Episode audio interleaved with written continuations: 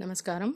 நான் உங்கள் நல்லி பேசுகிறேன் சீட்ஸ் டு ஃப்ளவர் சீரீஸில் பதிமூணாவது நாள் பதிமூணு ஆகஸ்டில் ஒரு சின்ன கதையோட உங்களுக்கு உங்களை நான் மீட் பண்ணுறேன் கதையோட ஹெட்டிங் வந்து கழுதையோட தந்திரம் அப்படிங்கிறது தான் கதையோட ஹெட்டிங் இது வந்து சின்ன பசங்களுக்கான ஸ்டோரி தான்.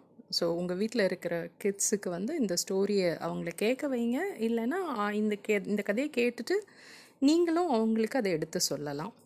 ஸோ தட் கோவிட் டென்ஷன் இல்லாமல் கழியும். அதுதான் எங்களோட uh, நோக்கம். இதை ஆரம்பித்ததோட நோக்கம்.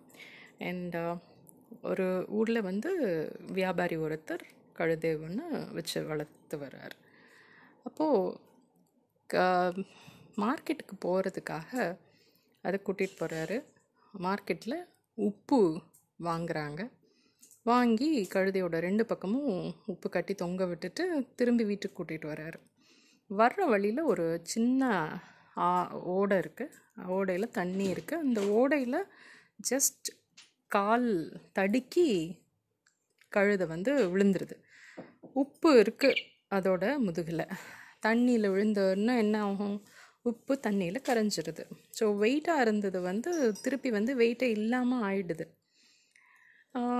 வியாபாரி சரி பாவம் கழுதை என்ன பண்ணுறது அப்படின்னு சொல்லி விட்டுட்டு வீட்டுக்கு கூட்டிகிட்டு வந்துடுறாரு. அப்போ கழுதைக்கு அந்த இடத்துல ஏதோ நடந்தது வெயிட் வந்து குறைஞ்சிருக்கு அப்படிங்கிறது தெரிஞ்சிருது.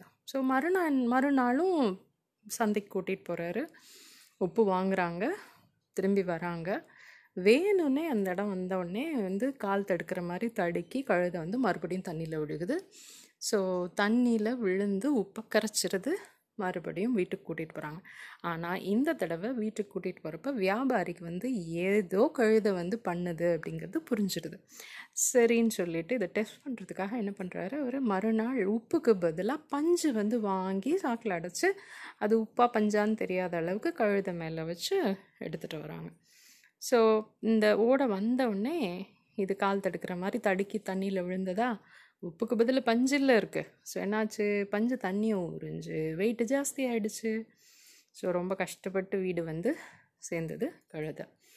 ஸோ இதிலிருந்து நான் என்ன தெரியுமா கற்றுக்கிட்டேன் தெரிஞ்சே தப்பு நம்ம பண்ணக்கூடாது அப்படிங்கிறத நான் கற்றுக்கிட்டேன் கேட்குற நீங்களும் அதை புரிஞ்சிட்டு இருந்திருப்பீங்கன்னு நான் நம்புகிறேன் குட் நைட் பை